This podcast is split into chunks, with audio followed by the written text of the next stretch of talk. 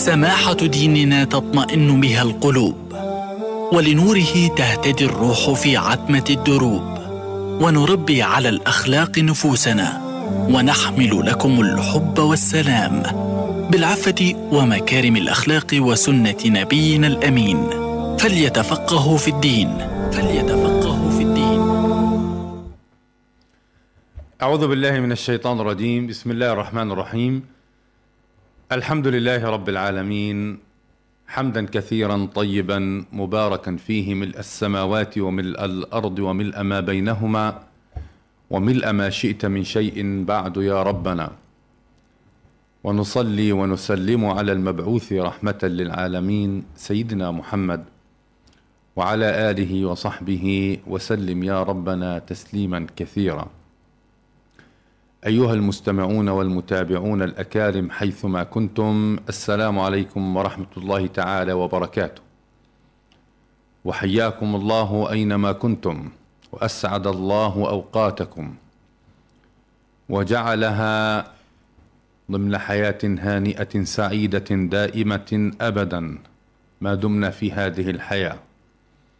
ونسعد بصحبتكم في هذه الحلقة الجديدة من برنامجكم ليتفقهوا في الدين الذي يبث عبر أثير راديو الشباب 98.2 أف أم من غزة. حيث يأتيكم هذا البرنامج ليتفقهوا في الدين. مع بداية الساعة الثانية ظهرا من كل يوم ثلاثاء. عبر راديو الشباب هذا الأثير المبارك الذي يصل الآفاق والذي نستضيف في هذا البرنامج نخبة من العلماء والمختصين لنتباحث حول مواضيع مهمة تعنى بصقل شخصية الإنسان الفلسطيني على وجه التحديد والمسلم عموما. اليوم حديثنا في موضوع فقه الأولويات وأثره في حياة الناس. لا شك أن الإنسان يتعرض لاحتياج الموازنات في حياته كلها في قوله وفي فعله حتى في خاطرة قلبه وما يجول في هذه الخاطرة في عقله أيضا فإنه يحتاج إلى ترتيب أولوياته وتقديم الأهم على المهم وتقديم الشيء الأكثر احتياج على الأقل احتياج. وهذه سنة حاضرة في كتاب الله تعالى وسنة النبي صلى الله عليه وسلم في قوله وفي فعله. حيث إن ربنا سبحانه وتعالى قال وقضى ربك ألا تعبدوا إلا إياه وبالوالدين إحسانا. فقدم الوصية والأمر بعبادة الله سبحانه وتعالى لأنها هي الأصل وهي الأساس. وهي الغاية التي من أجلها خلق هذا الإنسان وفق قول الله سبحانه وتعالى وما خلقت الجن والإنس إلا ليعبدون.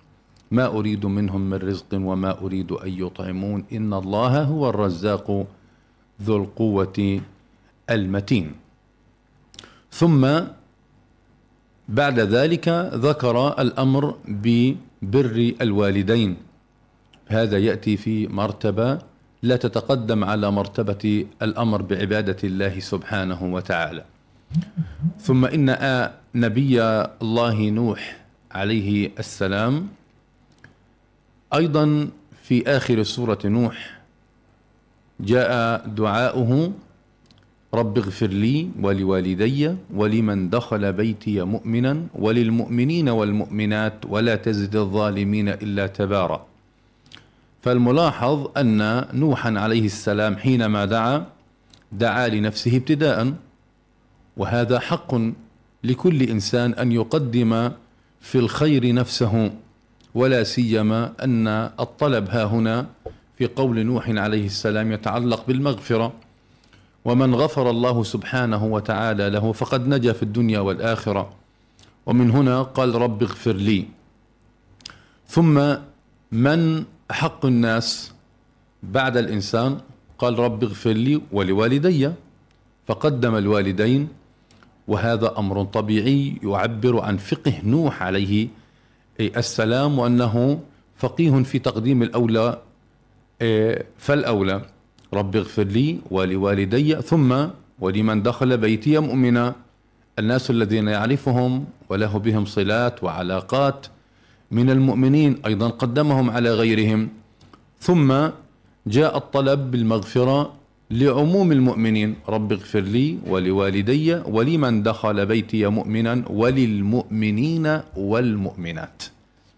ولا تزد الظالمين إلا تبارا. جاء الترتيب فقه الأولويات حاضر وبقوة في هذه الآية العظيمة. وأيضا في فيما أخرجه الإمام مسلم في صحيحه من حديث أبي هريرة رضي الله عنه حينما سئل النبي صلى الله عليه وسلم من أحق الناس بحسن صحابتي؟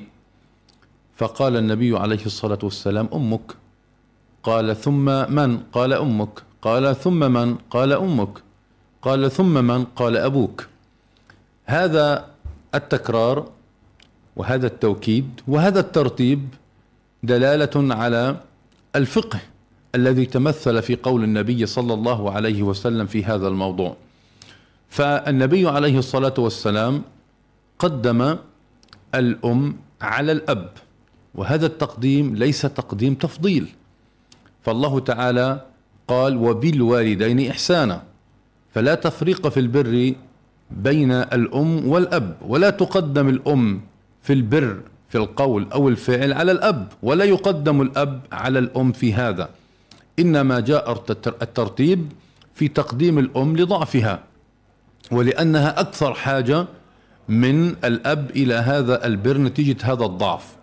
وجاء التكرار في قوله أمك ثم أمك ثم أمك إشارة إلى حالات الضعف التي مرت بها هذه الأم في بداية حياة هذا الإنسان الابن أو أو البنت.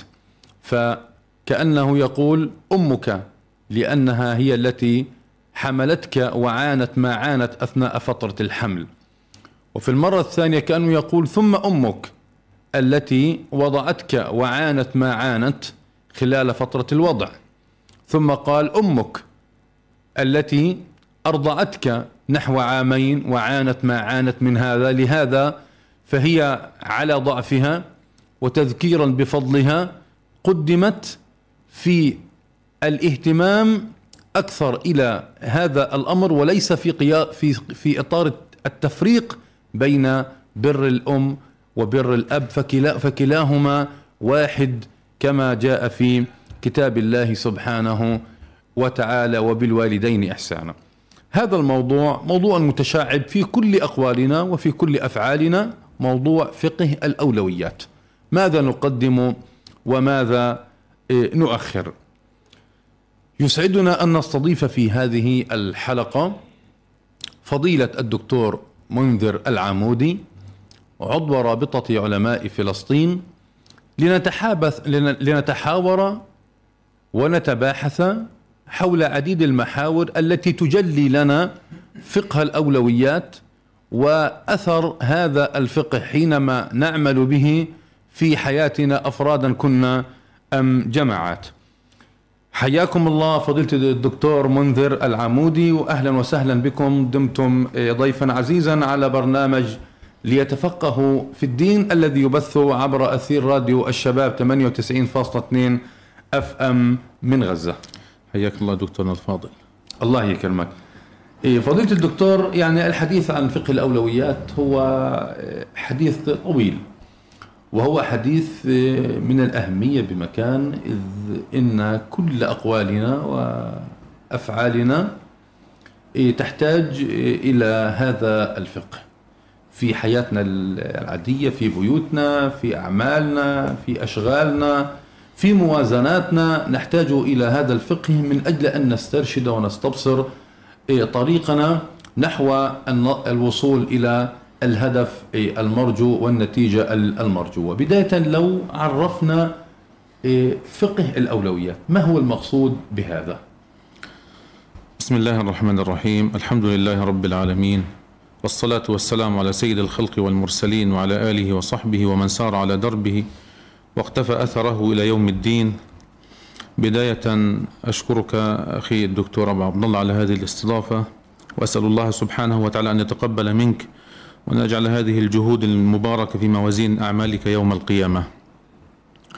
إذا أردنا أن نتحدث عن فقه الأولويات فهو فقه قديم آه، إذ هو موجود في كتاب الله سبحانه وتعالى وفي سنة النبي صلى الله عليه وسلم لكنه كاصطلاح وكعلم آه، منفرد هو علم حديث يسميه العلماء بفقه الأولويات أو فقه مراتب الأعمال. نعم.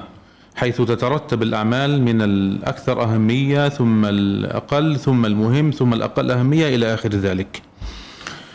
وهو من العلوم التي قد تكون سببا في نهضة الأمة.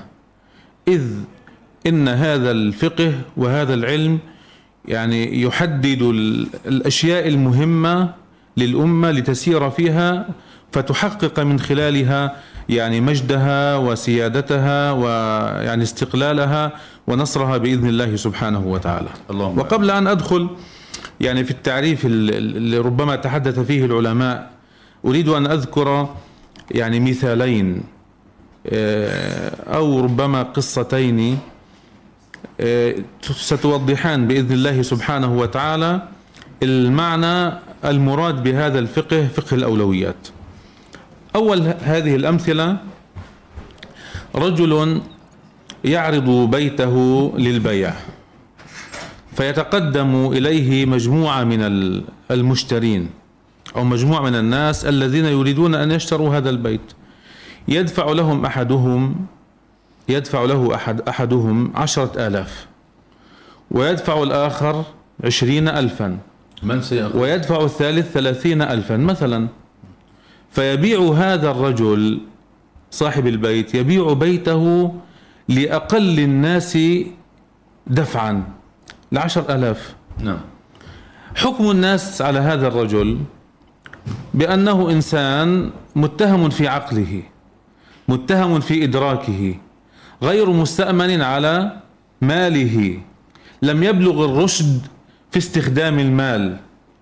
ولأن الرشد ليس مرتبطا بسن معين وليس مرتبطا لا ببلوغ ولا بعشرين عام ولا بثلاثين عام ولا بأكثر ولا بأقل إنما الرشد في استخدام المال مرتبط ب يعني حسن التصرف في المال كما قال الله سبحانه وتعالى في حق الأيتام فإن آنستم منهم رشدا نعم. فادفعوا إليهم أموالهم غير مرتبط بالبلوغ الرشد كما يعني قال بعض العلماء أن يدفع لهذا اليتيم جزء من المال ثم يؤمر أن يذهب إلى السوق يشتري ويبيع. قال العلماء إذا فإذا اشترى بالأقل وباع بالأكثر كان راشدا. في استخدام المال وحينها يدفع له ماله. لكن إذا اشترى بالأكثر وباع بالأقل لم يصل إلى درجة الرشد هذا الإنسان الذي باع بيته بأقل الأثمان المعروضة أمامه هذا إنسان متهم في عقله نعم. إنسان متهم في رشده لماذا؟ لأنه قبل بالأقل ولم يقبل بالأكثر وهو معروض عليه وهو معروض بالإمكانية أن نعم. يحصله نعم. المثال الثاني رجل مقطوع في جزيرة وليس معه إلا منشار ولوح خشب واحد. مسك المنشار وأراد أن يصنع من هذا اللوح أمرا معينا. فإذا بنى به أو صنع منه كرسيا ليجلس عليه أو خزانة ليتفاخر بها أو تختا لينام عليه أو سريرا لينام عليه ولم يصنع به قاربا لينجو من هذه الجزيرة هو إنسان متهم. متهم أيضا في عقله ومتهم في إدراكه. وهو, لا وهو إنسان لا يستحق النجاة. إنسان يستحق الهلاك. التي نقضت غزلها. من بعد قوة أنكاثا ولذلك هذه هذان المثالان يوضحان أن الإنسان يجب عليه أن يعني يأخذ بالأكثر أهمية ثم إذا لم يتح له ذلك أن ينتقل إلى الأقل أهمية. ولذلك لما عرف العلماء فقه الأولويات قالوا وضع كل شيء في مرتبته. وضع الأمر في مرتبته. فلا يقدم فلا يقدم ما حقه التأخير ولا يؤخر ما حقه الت- التقديم ولا يكبر ما حقه التصغير ولا يصغر ما حقه التكبير ولا يعظم ما حقه الت- ال- ال- التحقير ولا يحقر ما حقه التعظيم. التعظيم. أن يضع كل أمر في نصابه وفي مرتبته ثم يبدأ بالأكثر أهمية ثم الأقل ثم الأقل ثم الأقل. جميل. طب الآن آه، فضيلة الدكتور إحنا بنتحدث في فقه الأولويات وفهمنا أن فقه الأولويات يعني أن تعي وتكون راشدا آه، فيما تقدم وفيما تؤخر فيما تعظم فيما تحقر فيما تصغر فيما تكبر في ظلال هذا المعنى. يعني أولى الأولويات للإنسان في هذه الحياة. أولى الأولويات يعني ربما هناك أولويات يعني عظيمة وكثيرة. حتى الأولويات العظيمة متعددة لكن ومتدرجة. أولى ومتدرجة لا شك في ذلك لكن أولى هذه الأولوية أن ينقذ الإنسان نفسه وأهله من النار. جميل. أن ينقذ الإنسان نفسه وأهله من النار بأن يتعبد الله سبحانه وتعالى حق العبودية التي خلق من أجلها وما خلقت الجن والإنس إلا ليعبدون. إذا وصل الإنسان إلى مرحلة أن ينقذ نفسه وأهله من النار فهو قد حقق أولى الأولويات كما قال الله سبحانه وتعالى يا أيها الذين آمنوا قوا أنفسكم وأهليكم نارا وقودها الناس والحجارة. وفي قول الله سبحانه وتعالى فمن زحزح عن النار وأدخل الجنة فقد فاز. فقد فاز. لا أعتقد أن هناك أولوية يجب أن تكون أعظم عند الإنسان من أن يكون ناجيا يوم القيامة من عذاب الله سبحانه وتعالى بل أن يدخل الإنسان في الفئة الذين تقبلهم وقبلهم الله سبحانه وتعالى برحمته. يعني كأننا نقول ما هي غاية الإنسان في هذه الحياة؟ الغاية الأسمى والأعم والأكبر إيه، والأرقى هي إيه، البحث عن طريق النجاة من النار وأن ينجو وليكون من أهل الجنة. نسأل الله أن نكون والسادة المستمعين والمتابعين من من أهلها. اللهم آمين. طيب فضيلة الدكتور الحديث عن يعني دلالات وجود هذا ال- الفقه في حياة الناس. المعلوم أن كل الناس تمارس هذا ال- الفقه ولكن إيه كمؤشرات دلالات حاضرة في في الحياة تبين لنا إيه فقه الأولويات. ربما يعني هذا النوع من الفقه بجانب آه، بقية أنواع الفقه الموجودة والتي يعني فصلها العلماء ووضحوها في في كتبهم آه، أن هذا ال- الفقه يدلل على أن هذا الدين وأن الإسلام نظم حياة الناس في في تفاصيلها كلها وأن الله سبحانه وتعالى لم يترك يعني مجالا من مجالات الحياة إلا ويعني أنزل فيه من الآيات ومن ال- الأحاديث ما يرتب هذا الأمر وما يحقق للناس فيه مصلحتهم في الدنيا قبل الآخرة. فالذي ينظر في كتاب الله سبحانه وتعالى وفي سنة النبي صلى الله عليه وسلم وفي الأدلة عموما يدرك أن هذا الدين يعني رتب حياة الناس ويعني شرع لهم من الأحكام ما يحقق لهم مصلحتهم وما يدرأ عنهم المفاسد وهذا إن دل على شيء فإنما يدل على عظمة هذا الدين وعلى عظمة هذا الفقه الذي لم يترك يعني كبيرة ولا صغيرة إلا جاء فيها من النصوص ما يوضحها وما يجليها وما يحقق فيها ال- ال- المصلحة وما يدرأ فيها المفسدة. وأنا أذكر هنا يعني قولا لأحد العلماء عندما يعني قال ائتوني بمصلحة للناس في حياتكم أو في حياتهم وأنا آتيكم بما يحققها من كتاب الله سبحانه وتعالى أو من سنة النبي صلى الله عليه وسلم. فهذا النوع من الفقه. بجانب يعني الأنواع الأخرى من فقه ال ال ال خلينا نسمي فقه المآلات. وفقه المقاصد وعندنا فقه الموازنات وعندنا فقه الواقع وغيرها من أنواع الفقه بتدلل على أن هذا الدين دين متكامل جميل. وأنه لم يترك جانبا من جوانب الحياة إلا غطاه في- بالتشريعات وبالأحكام التي تنظمها للناس بحيث تحقق أعلى درجة للسعادة لل- للإنسان في الدنيا وفي الآخرة بإذن الله سبحانه وتعالى. جميل فضيلة الدكتور. طيب خلينا هيك نشنف أذاننا ببعض ال- النصوص الشرعية من الكتاب والسنة التي يعني تبين وتجلي إيه، فقه الأولويات وكيف نسترشد يعني بهذه النصوص وهذه ال- القصص. الحقيقة يعني أنا كما ذكرت في أول الحديث أن هذا العلم آه، والفقه فقه الأولويات هو موجود مع وجود القرآن. إذ هو جزء من الآيات وموجود في السنة إذ هو جزء من من أحاديث النبي صلى الله عليه وسلم. ففي القرآن مثلا يقول الله سبحانه وتعالى أجعلتم سقاية الحاج وعمارة المسجد الحرام كمن آمن بالله واليوم الآخر وجاهد في سبيله. يعني وكأن الله سبحانه وتعالى يذكر مرتبتين ويذكر عملين. نعم. ثم يذكر أن ثمة فرق بينهم.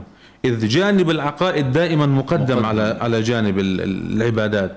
وجانب الأمور التي تتعلق بالقلوب مقدم على الجانب الذي يتعلق الجوارح. بالجوارح وكلاهما مهم ومطلوب. لكن فيما يتعلق بال- بالقلوب مكانتها أعلى. إذ أعمال الجوارح قبولها عند الله سبحانه وتعالى مرتبط بأعمال القلوب. ولذلك لو إحنا نظرنا في في يعني آه، سير ال- المنافقين الذين كانوا على عهد رسول الله عليه الصلاة والسلام والذين ربما صلوا خلف رسول الله صلى الله عليه وسلم سنوات طويلة وربما تصدقوا من أموالهم وصاموا في يعني في في رمضان وربما خرجوا في في بعض المعارك.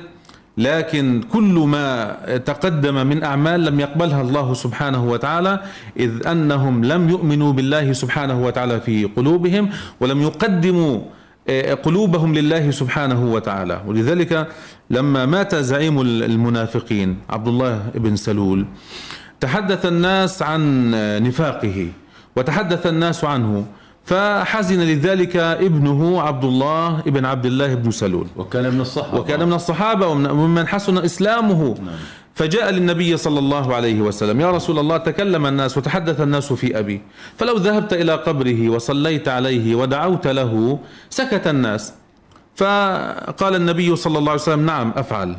وذلك من باب يعني ال ال جبر الخاطر. حفظ ال ال ال ال الود وجبر الخاطر وهذا الصحابي ولمكانته عند النبي صلى الله عليه وسلم وقبل أن يباشر النبي صلى الله عليه وسلم هذا الأمر ويذهب إلى قبر ذلك المنافق ويصلي عليه ويدعو له يأتي النهي من الله سبحانه وتعالى أن هذا الرجل لا يستحق نعم. ذلك لأنه لم لم يؤمن بقبل بقلبه وإن عمل بجوارحه قال قال الله سبحانه وتعالى ولا تصلي على أحد منهم مات أبدا ولا تقم على قبره مع إنه هو كان بيصلي وكان بيصوم وشارك في بعض المغازي ولكن القلب لم يكن خالصا لله لم سبحانه وتعالى نعم. ولذلك الآية أجعلتم سقاية الحاج وعمارة المسجد الحرام وهي أفعال جوارح كمن آمن بالله واليوم الآخر جميل. أعمال القلوب نعم. وهذا يعني بيعطي ترتيب في الأعمال وكلاهما عند الله سبحانه وتعالى مطلوب لكن الإنسان يقدم أعمال القلوب على أعمال الجوارح.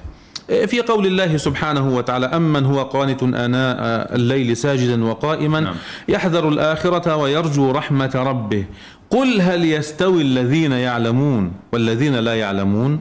هذا إنسان مؤمن وهذا إنسان مؤمن هذا إنسان يصلي وهذا إنسان يصلي لكن هذا حصيلته في العلم كبيرة وهذا حصيلته في العلم أقل لا يستويان عند الله سبحانه وتعالى. ولذلك يرفع الله الذين آمنوا منكم والذين- أوتوا العلم درجات. وربما يعني من الفوائد التي نذكرها هنا أن للعلماء شفاعة عند الله سبحانه وتعالى يوم القيامة بعد شفاعة الأنبياء وقبل شفاعة الشهداء. قبل الشهداء. قبل شفاعة الشهداء. شاء الله. يشفع الأنبياء ثم يشفع العلماء ثم يشفع الشهداء. وهذه مكانة عظيمة أعطاها الله سبحانه وتعالى للعلماء قل هل يستوي الذين يعلمون والذين لا يعلمون؟ الأمر يعني آه، واضح في عدم ال- ال- الاستواء بينهم. وما يستوي الأعمى والبصير ولا الظلمات ولا النور ولا الظل ولا الحرور. نعم. وهذا أيضا من باب أن الله سبحانه وتعالى يريد أن يقول لنا أن الناس ربما تكون أو سيكونون عند الله سبحانه وتعالى حسب أعمالهم في درجات. ولذلك الجنة درجات. فاختر درجة آه. لنفسك. الجنة درجات. نعم. يقال لقارئ القرآن يوم القيامة اقرأ. اقرأ وارتقي. نعم. يب- يبقى يرتقي وهو يقرأ ويرتل آيات الله سبحانه وتعالى. اقرأ وارتقي ورتل كما كنت ترتل في الدنيا فإن منزلتك عند آخر آية تقرأها كما في المقابل النار دركات والمنافقين في الأسفل في الدرك الأسفل من النار. هذه يعني بعض الآيات. بعض الأحاديث قول النبي صلى الله عليه وسلم الإيمان بضع وسبعون شعبة. شعبة. نعم. الإيمان بضع وسبعون شعبة.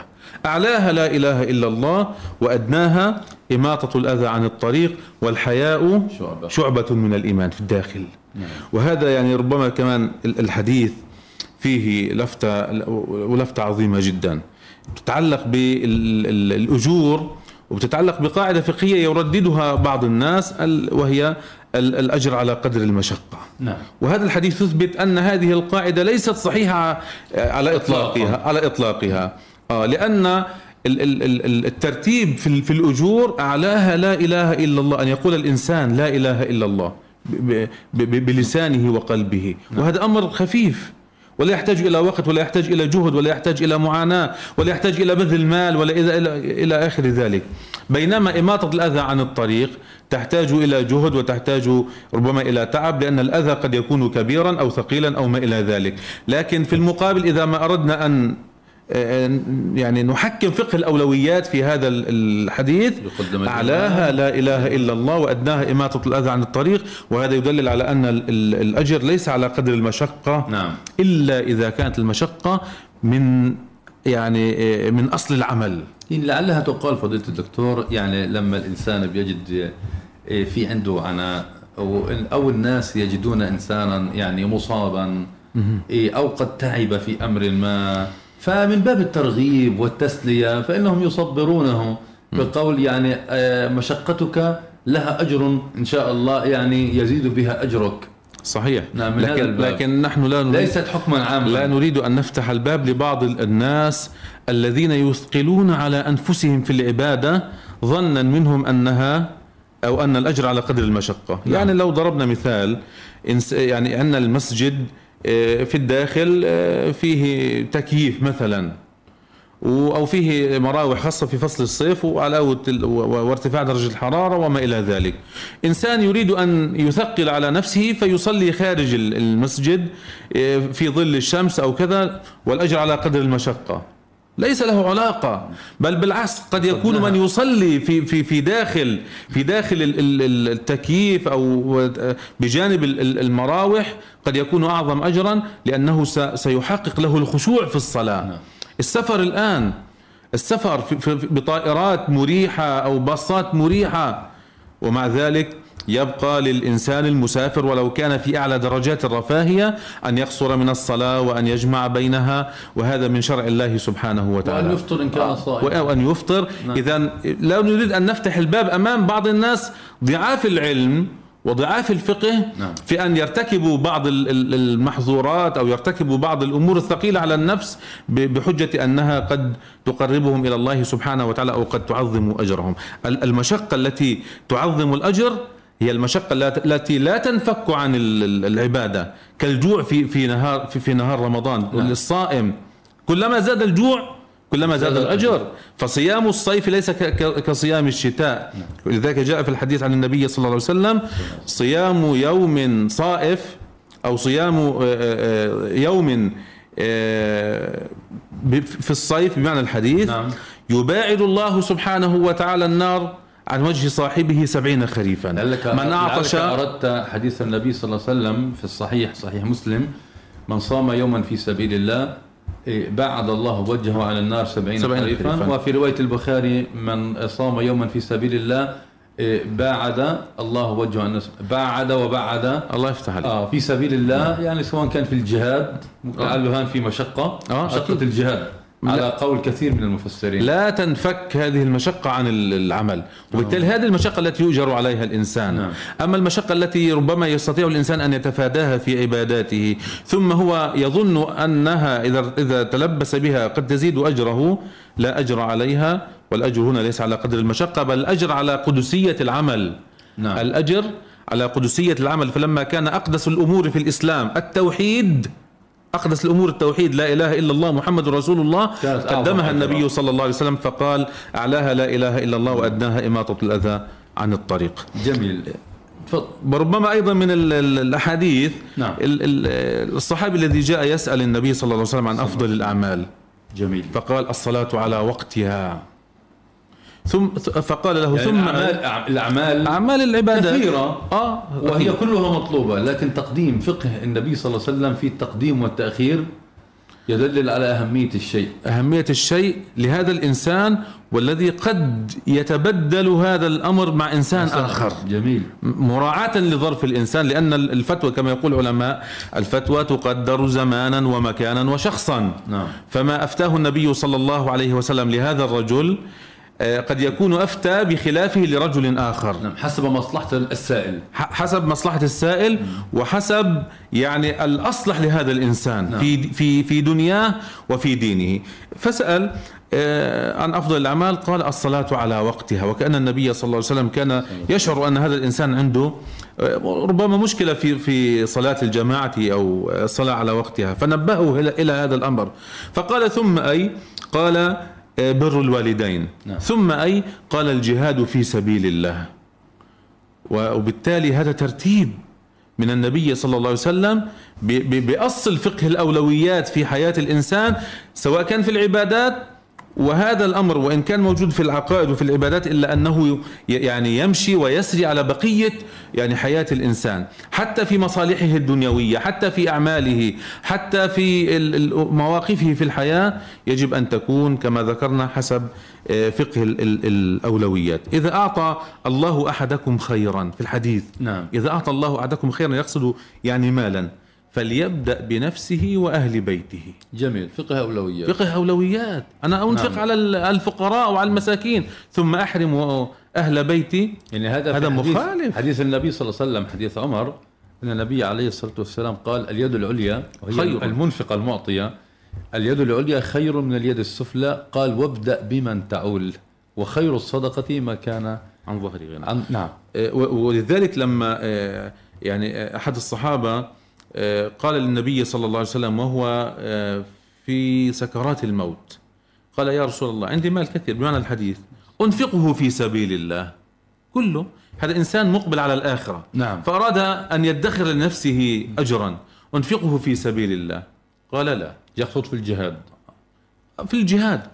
أو للفقراء أو- ال- أو في وجوه الخير في وجوه. الخير المت- على المتعددة فكرة، نعم. الصحابي كان يقصد أن أن أنه يريد أن أن يكسب مزيدا من الأجر في إنفاق هذا المال في مرحلة وهو مقبل على الآخرة ومدبر عن الدنيا. نعم. أنفقه في سبيل الله يقصد كله؟ قال لا. نصفه يا رسول الله؟ قال لا. ثلثه؟ قال نعم. الثلث والثلث, والثلث كثير, كثير. إنك إن تترك ورثتك أغنياء خير, خير. من أن تتركهم. فقراء يتكففون الناس هذا يعطيهم وهذا يردهم نعم. وهذا أيضا من من من حسن الفقه ومن ترتيب الأولويات إذ ال- ال- أولى الناس بمال الوالد عند وفاته ليس فقراء المسلمين وعامتهم وإن كان لهم الورثة. جزء لكن الأهم هنا والأولى هم ورثة الميت الورثة. يعني آه، أنك إن تتركهم أغنياء خير من تتركهم فقراء يتكففون الناس لو تحدثنا فضيلة الدكتور عن المجالات التي يعني بحاجة ماسة إلى فقه الأولويات ويدخل فيها المجالات فقه الأولويات. يعني مجالات واسعة جدا تدخل في كل شيء. لو يعني إيه، سلطنا الضوء على بعضها. الحقيقة أنه يعني كما ذكرت أخي الدكتور أبو عبد الله أنه هذا الفقه يتغلغل في تفاصيل حياة الناس. نعم. كل آه، موقف كل عمل كل قرار يريد أن يتخذه الإنسان يجب أن يتحاكم إلى هذا الفقه. ويعني ربما إن لم يكن في آه، في في الموقف في الموقف آه، مجال للأهم أو ال- ال- الأقل أهمية ربما هناك يكون مجالات في تطبيق هذا ال- ال- ال- الأمر. خلينا مثلا نجيب المجال الأول. في أداء الفرائض أو في أداء العبادات. لا يجوز لإنسان أن يقدم السنن على الفرائض. أولويات. أولويات. نعم. والإنسان يحاسب يوم القيامة أولا عن فرائضه. فإذا كان هناك نقصان أخذ من آه، تطوعه ومن السنن و آه، ثم جبر به هذا ال- ال- الفرض لكن يحاسب الإنسان أول ما يحاسب على ال- الفريضة. على الفرائض ولذلك في الحديث النبي صلى الله عليه وسلم وضح أن خير ما يتقرب به الإنسان إلى الله الفرائض نعم ولا يتقرب إلي عبدي نعم. أو ما تقرب إلي عبدي في حديث أبي هريرة الصحيح آه، في حديث القدسي أن النبي صلى الله عليه وسلم قال قال الله آه، تعالى وما تقرب إلي عبدي بشيء أحب إليه مما افترضته عليه. أي نعم أي. ثم بعد ذلك ولا يزال. عبدي يتقرب إلي بالنوافل حتى أحبه. فإذا أحببته كنت إلى آخر الحديث. لذلك هنا الانشغال بقيام الليل مع أهميته وهو شرف المؤمن. نعم. إذا أدى إلى تضييع صلاة ال- ال- الفجر لا قيمة له. لا الأولى الصلاة. وقد يدخل في ويدخل. يدخل في موضوع النهي. آه، والنهي إذا أكيد. إذا غلب على ظنه أنه بقيامه يضيع. الليل تأخر يضيع الفريضة في الفجر فيمنع من صلاة القيام. تقديم نعم. تقديم الصدقات التطوعية على أداء الديون. مرفوض. مرفوض. في دين الله سبحانه وتعالى. الدين مقدم حتى في الوصية. يعني حتى حتى بعض العلماء يقولون إنه من كان عليه دين لا يجوز أو لم يجز يج يعني لم يجوز له أن يأكل لحما في بعض الأقوال عند العلماء وإن كان فيه ربما يعني فيه بعض في- في تفصيلات. آه في تفصيلات لم يجوز له أن يأكل لحما كيف تأكل لحم وتغدق على أهلك وتنفق يمينا وشمالا هل هذا ينطبق المال. الدكتور ينطبق على إنه الإنسان اللي عليه دين وبده يضحي مثلا ينطبق على الإنسان اللي عليه دين وبده يطلع عمره الأصل آه، أداء الديون مقدم. مقدم خاصة إذا كان هذا الدين لإنسان يعني احتاجه أو ألح عليه أو كان هذا الدين له فترة طويلة من الزمن. نعم. ب- يستدين من آخر آه، مبلغ سنة وسنتين ويرى أن هذا المدين يتنعم ويتلذذ ب- بأشياء ربما لم يصل إليها الدائن. يصبح في نفسه آه، شيء. يصبح في نفسه شيء. لا في, في, في الوقت وفي الحالة هذه الديون مقدمة. أما إذا كان ليس بحاجة الدائن إلى دينه آه وهو يشعر ممكن. وهو يشعر أن أن الدائن يعني لن آه، يح- يحدث أو لم لن يتحدث في نفسه بهذا الأمر أو أنه يشعر الرضا نعم. من الدائن فلا بأس في ذلك. لكن بشرط أن يكون قادرا على السداد ممكن, بعد ذلك. ممكن أن يستأذن منه آه، هذا من حسن الفقه. نعم. من حسن الفقه أن يستأذن. نعم. وإن. كان ربما هو آه، عنده موافقة عامة أو عدم آه، اعتراض لكن ال- ال- الموافقة والاستئذان فيه حسن فقه وفيه إرضاء للنفس. نعم. وفيه حسن لل- للعلاقة. ال ال ال ال وربما هذا يمتن العلاقة أكثر وأكثر وهذا الإنسان ربما يعني يبقى في حاجة الدائن في مستقبل الأيام. فمن أحسن السداد آه، تفتح له الأبواب بعد ذلك وأسأل الله سبحانه وتعالى أن يوسع على ال- الجميع. آمين. جميل. في في أيضا في سياق المجالات يعني ما آه، نعيشه وفق حديث النبي صلى الله عليه وسلم لمن أقدم على الزواج. قال في الحديث الصحيح تنكح المرأة لأربع لمالها ولجمالها ولحسبها ولدينها فاظفر بذات الدين تربت يداك. يداك. يعني عندنا هنا في مفاضلة وفي عندنا ترتيب فقه الأولويات وفي عندنا ترغيب في النهاية آه، في سياق الحث على صاحبة آه، الدين. آه، كيف نوجه شبابنا المقبلين على الزواج؟ ربنا يسر يا رب لجميع شبابنا وبناتنا اللهم الزواج والستر يا رب. اللهم آمين. وإذا إذا يعني قدر الإنسان على أن يجمع هذه الصفات كلها في امرأة واحدة فبها ونعمت. جميل. يعني أفهم افهم أفهم هنا دكتور إنه الموضوع مش موضوع إنه يعني تسيب الدين تشد في الدين تمسك فيه وتسيب الجمال وتسيب المال وتسيب الحسب. آه الله يفتح آه. كله مطلوب. كله مطلوب لكن- وكله سبب آه، من أسباب استمرار الزواج. يعني الدين بيغني عنه لكن هم الثلاثة ما بيغنوا عن الدين. ال- المال سبب من أسباب الاستمرار. نعم. الجمال سبب من أسباب الاستمرار نعم. الحسب والنسب نعم. وكأن النبي صلى الله عليه وسلم صلى الله عليه وسلم. يريد آه، من هذا الحديث أن ينبهنا إلى أنه من الأفضل للإنسان أن يجمع هذه الصفات كلها لكن إذا تعذر الأمر فيختار ويصنع لنفسه أولوية ف ممكن آه، يتنازل عن أي واحدة من الثلاثة يقدم صاحبة لكن لا ي... لا يضحي في الدين لا جميل. لأن المرأة ستكون مؤتمنة على أبنائه في حياته. جميل. إن لم, إن لم تكن صاحبة مال لن تضر. إن لم تكن صاحبة حسب ونسب لن تضر. إن لم تكن صاحبة آه، الجمال جمال الحسن الكثير لن تضر. يعني لكن نعم. إذا انعدم الدين ضرت كانت المضرة. كانت المضرة. ولذلك يعني وكأنه النبي صلى الله عليه وسلم يريد أن يبين لنا أن هذه الشروط وهذه المواصفات في المرأة قد نستغني عنها أو عن جزء منها باستثناء فاظفر بذات الدين تربت يدك طيب جميل فضيلة. الدكتور لو تحدثنا يعني الآن في سياق واقعنا آه، الحيوي في هذه الحياة الطلاب يعني قبل آه، تقريبا شهر ونص شهرين صدرت وأعلنت نتائج الثانوية العامة ويعني عشرات الآلاف من أبناء شعبنا توجهوا للتسجيل في الجامعات. كيف يظهر فقه الأولويات في قضية اختيار التخصص مثلا اختيار الجامعة؟ إيه، يعني ما شاء الله جامعاتنا الحمد لله في قطاع غزة وكلياتنا كلها كليات ما شاء الله عليها متقدمة وحسنة قضية اختيار التخصص. خلينا بس أرجع قليلا إلى قصة لأنه في لطيفة في نعم. قصة صفات المرأة التي وضعها النبي صلى الله عليه وسلم وهي آه، لدينها لحسبها ونسبها وجمالها ودينها. أربع نعم. شغلات. نعم. يعني بعض الناس بحط لطيفة قال من وجد امرأة بهذه الصفات الأربعة أغنته عن أن يعدد وكأنها توفرت لديه أربع نساء. نعم. وكأنه واحدة توفر فيها الجمال واحدة توفر فيها المال واحدة توفر فيها الحسب والنسب واحدة توفرت فيها الماء الدين. الدين. وكأنه جمع لنفسه أربعا في واحدة. يعني آه، فانكحوا ما طاب لكم من النساء مثنى وثلاث ورباع. نعم. رباع. وفي حديث النبي صلى الله عليه وسلم أربع صلى الله عليه وسلم. خصال وكأن العلماء استنبطوا في الجمع بين الآية والحديث أن من وفقه الله سبحانه وتعالى لزوجة تشمل الصفات الأربعة هذه فكأنه تزوج بأربع نساء وعدد. الآن بالنسبة للطلاب التخصصات كثيرة. نعم. وكلها خير وبركة وكلها تفيد. نعم.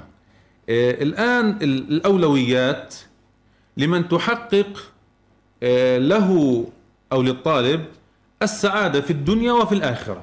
جميل. يعني بيجي في المرتبة الأولى العلم الشرعي.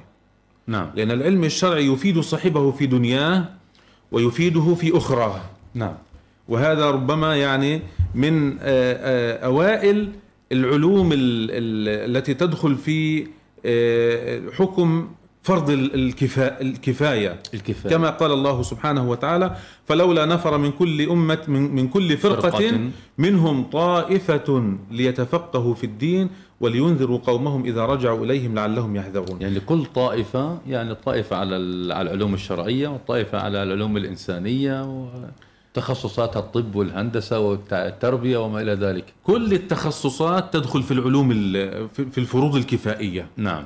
لأنها كلها مطلوبة لتسيير حياة الناس جميل. وكلها مطلوبة لتحقيق مصالح الناس في الدنيا آه، ولذلك تأخذ حكم الفرض الكفائي الذي إذا التحق بهذه الكلية جزء من الطلاب عن الباقين. أجروا أجروا هم كفئة نعم. أجروا وسقط الإثم عن عن الباقين نعم. لكن يبقى العلم الشرعي له خصوصية نعم. لأنه يحتاجه الناس في دنياهم ويحتاجه الناس في أخراهم لأنه الإنسان إذا لم يتعلم دين الله سبحانه وتعالى لن يتعلم هيئة الصلاة وكيفيتها ولا يتعلم الزكاة ولا يتعلم الصوم فنحن بحاجة إلى فق... إلى إلى إلى فئة ممن آه، من الله سبحانه وتعالى عليهم بمعدلات عالية وبذكاء وبعقول متفتحة أن يلجوا هذا الباب باب العلم الشرعي لينفعوا أمتهم نعم. بأن يكونوا علماء يحملون هذا الدين لمن بعدهم بإذن الله سبحانه وتعالى. والحقيقة نحن في هذا الزمان وفي كل زمان نحن بحاجة إلى ناس يعني عباقرة في هذا المجال. وعقول متفتحة يستطيعون أن يفهموا كتاب الله سبحانه وتعالى وسنة رسوله صلى الله عليه وسلم ليجدوا الفتاوى والأحكام لمستجدات الحياة التي نستقبلها. وأنت تعلم أخي الدكتور إنه كل زمان خاصة في في في زماننا هذا الذي بات متسارعا في تقدمه وفي اختراعاته وفي يعني وصوله إلى مشارق الأرض ومغاربها وأعاليها حتى وصل القمر وما بعد القمر. كل يوم في عندنا علم جديد. نعم. وكل يوم في عندنا مسائل جديدة تأتي إلينا. نحن بحاجة إلى علماء حقيقيين آه، مجتهدين.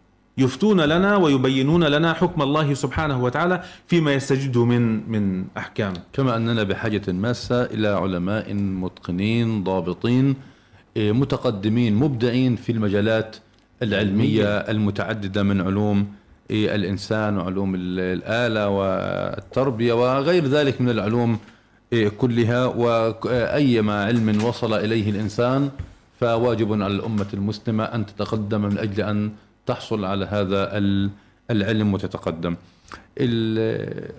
يعني كما أسلفنا انه فقه الأولويات بيدخل في كل جوانب الحياة سواء على مستوى الإنسان كإنسان فرد أو على مستوى الأسرة أو المجتمع أو أو الأمة إيه، كلها.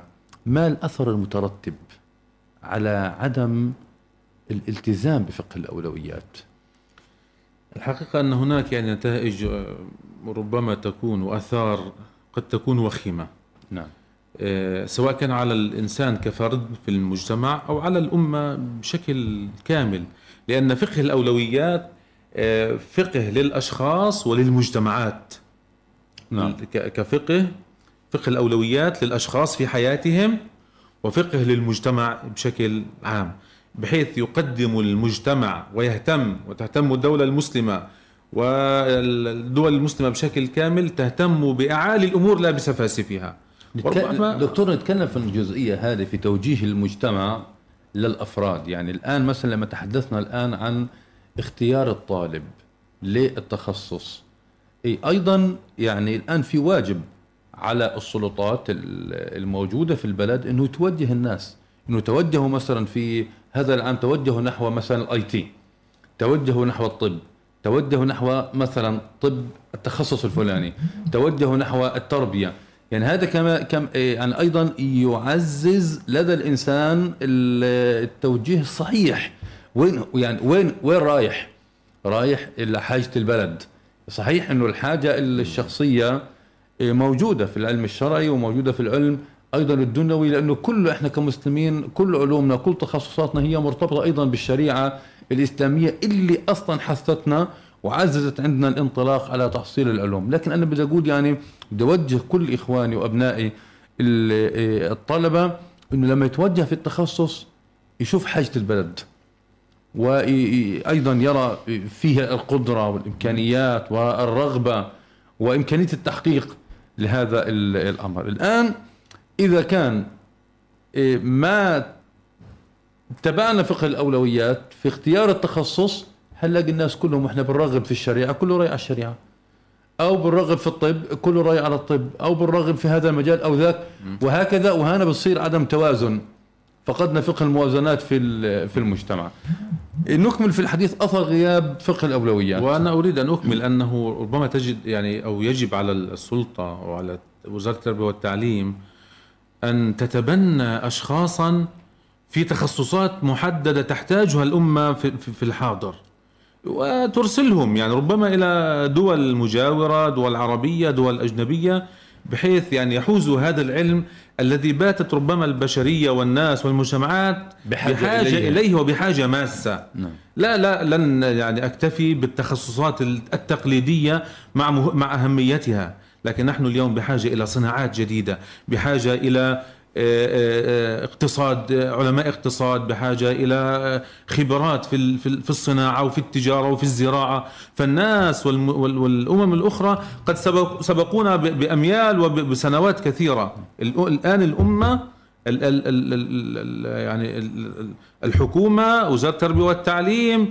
القائمون على البلد القائمون على البلد يجب أن يعني يتبنوا من الطلاب آه، الذين يعني آه، تجد فيهم قدرة على بعض التخصصات المطلوبة في تبنيهم ماليا ومعنويا ولا آخر ذلك.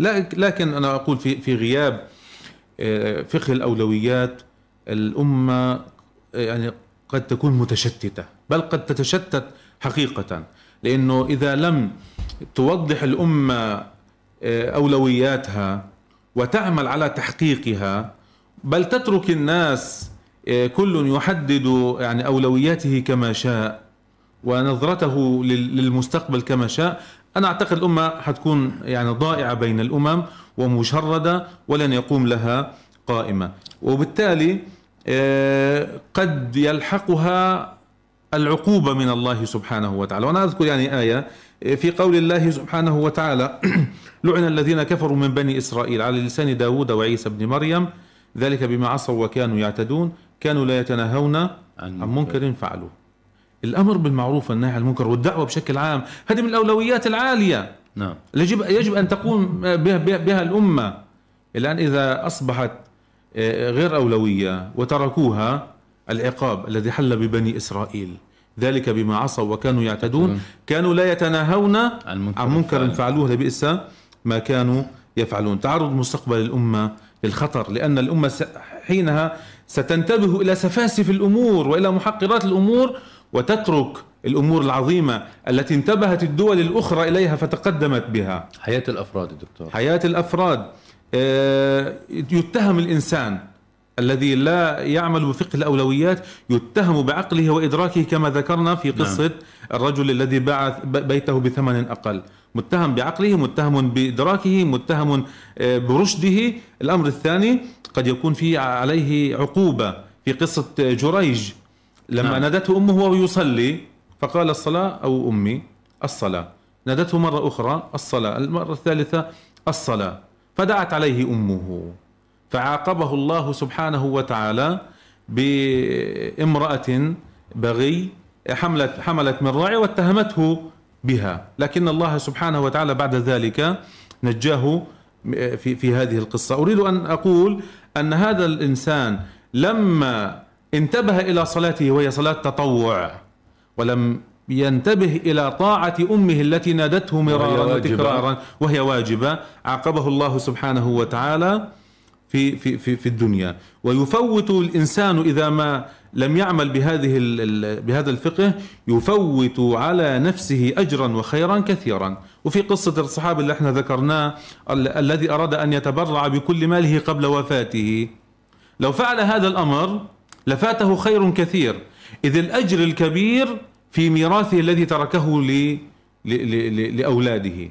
يعني الميراث اللي تركه للأولاد آه، أجره عند الله سبحانه وتعالى أعظم مرات ومرات آه، من أجر آه، المال هذا لو وضعه عند فقير أو تصدق به على على مسكين. فالإنسان الذي لا يرتب أولوياته في فقهه وفي عباداته وفي حياته قد يفوت على نفسه أمرا كبيرا. وفي النهاية أستطيع أن أقول أن أسباب آه، ربما تراجع الأمة وعدم توفيق بعض الأشخاص في حياتهم في دنياهم قد يعود هذا الأمر إلى عدم الالتفات إلى هذا الفقه وعدم ترتيب الحياة ترتيبا آه، حسب فقه الأولويات الذي أمرنا الله سبحانه وتعالى به. جزاكم الله خيرا فضيلة الدكتور منذر العمودي عضو رابطة علماء فلسطين.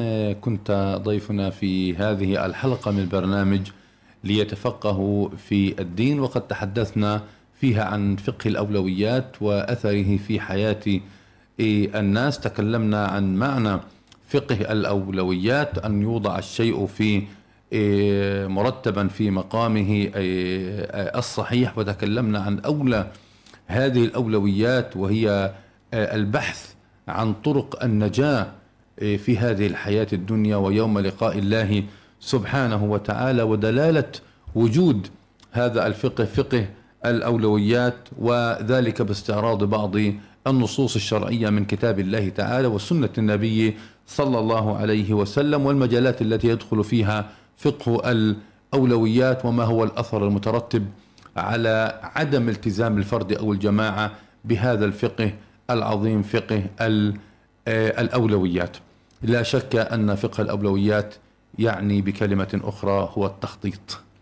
فمن خطط لنفسه ومن سعى لأن يقوم بتنفيذ ما يخطط له وفق تحقيق المصلحة الدينية والدنيوية الحاضرة والآجلة حتى في لقاء الله سبحانه وتعالى من التزم هذا فقد نجا ومن لم يخطط أي بمعنى لم يقدم ما حقه التقديم ويؤخر ما حقه التأخير بل إنه إيه، غاص في هذه الحياة بلا تخطيط بلا فقه بلا وعي بل ترك حياته سبهللة سيلقى نتيجة وخيمة في الحياة الدنيا ويوم لقاء الله سبحانه وتعالى.